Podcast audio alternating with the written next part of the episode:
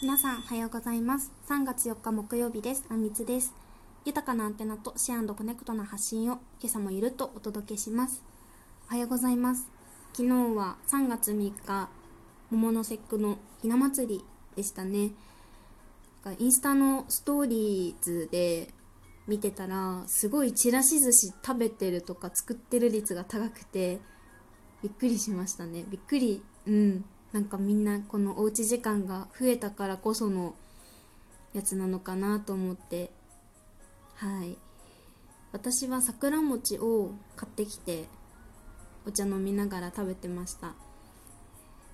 クレープみたいな長明寺っていう関東風の方と道明寺っていうつぶつぶした関西風のと1個ずつ、私は最近は道明寺の方が好きなんですけど、そう2種類あって、さっきちょっと調べていたら桜の葉っぱのことが書かれた記事がありまして、ちょっとご紹介しますね。この桜の葉の塩漬け、柔らかくて毛が少ない大島桜が主に使われ、全国で使用される桜餅の葉の約7割が伊豆の松崎町で生産されていますって書いてありました。って思って、なんか確かに桜の葉っぱどれでも食べられるわけじゃ、食べられるのかもしれないけどね、あんだけ噛み切れるものは特別に生産されてるんだなって思いました。プチ豆知識でした。今日は、私の作っている Google フォームの方からお便りをいただいたので紹介していきたいと思います。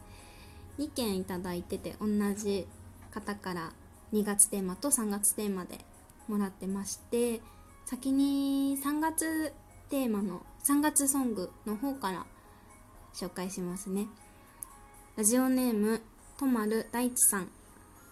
知り合いのとまるくんですいつもありがとうございます。ちょっと抜粋しながら言いますね。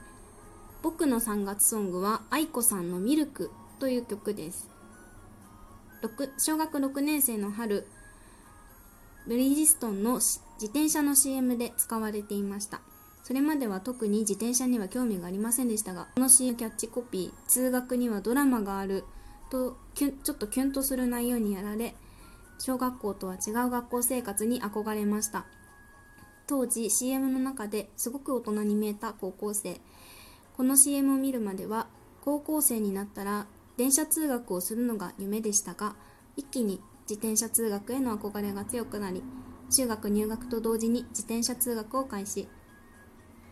憧れのブリヂストンに乗って初めて通学路を走った12歳の3月の終わり、頭の中はやはりこの曲のサビが流れていました。これから始まる通学路で起きるドラマを想像しながらワクワクしました。高校を入学してから初めてこの曲をフルで聴いたとき、歌詞の内容ががっつり恋愛のことを歌った曲だと気づきました。あれから10年以上経ちますが、僕は今もブリヂストンに乗っています。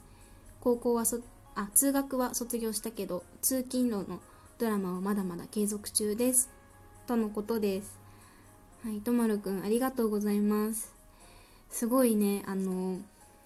自転車を軽快に乗りこなしているんですよ。群馬中を駆け回ってますね彼はそう、このブリヂストンの自転車の CM、 ミルクが使われてるっていう CM を調べてみたんですけど、私はちょっと記憶になくて、多分十何年ぐらい前だからね。今もいい意味で姿の変わらない志田未来さんが出てる CM で、ちょっとね確かにキュンってする内容で、確かに自転車通学したくなるなって思いました